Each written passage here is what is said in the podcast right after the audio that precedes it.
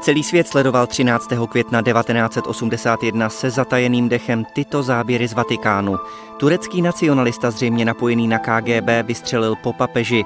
Jan Pavel II. byl tehdy ve funkci třetím rokem. Zasáhli ho čtyři střely, ale přežil. O dva roky později tureckého střelce Mehmeta Aliho Akču navštívil ve vězení a odpustil mu. A odpuštění se prolínalo celým životem Jana Pavla II. Odpustil Němcům za okupaci Polska i komunistům za 40-letou totalitu. Karol Vojtila se narodil v roce 1920 ve Vadovicích u Krakova. Jako dítě miloval sport, cestování i divadlo. Už na gymnáziu byl hluboce věřící. Po maturitě začal studovat na Filozofické fakultě, ale válka mu znemožnila ve studiích pokračovat.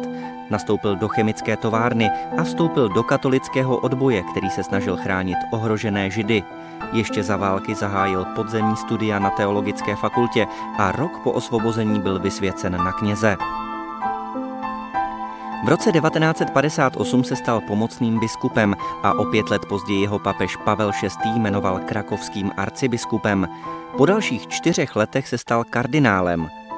Jeho zvolení papežem bylo vnímáno symbolicky. Církev jmenováním papeže z východního bloku vyjádřila odpor vůči komunistické totalitě. Vojtila byl zároveň prvním slovanem na svatopetrském stolci. Hrál významnou roli ve světové politice, usiloval o zlepšení vztahů katolické církve s judaismem, navštívil Izrael a proslulou zeď nářků.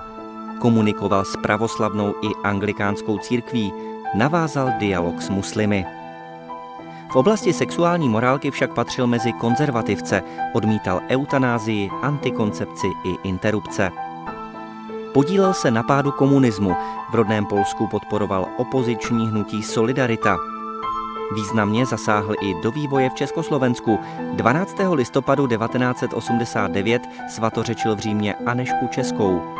Země bude svobodná, až bude Aneška prohlášena za svatou, tradovalo se v legendě a papež to zmínil v projevu, který přenášela tehdejší československá televize.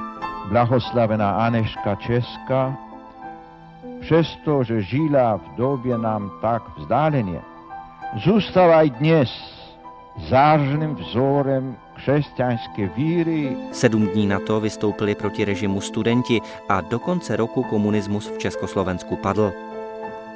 Jan Pavel II. pak ještě několikrát naši zemi navštívil, pojilo ho přátelství s prezidentem Václavem Havlem. V květnu 1995 jsem byl s mnohými z vás na svatém kopečku Vojtilu mnozí nazývali papežem cestovatelem. Během svého úřadování navštívil 129 zemí. V závěru života ho ale postihly vážné zdravotní problémy. Trápila ho artritída a hlavně Parkinsonova choroba. Působil unaveně, ale svým postojem dával příklad nemocným, že je nutné s nemocemi bojovat a nevzdávat se. Zemřel 2. dubna 2005 ve věku nedožitých 85 let.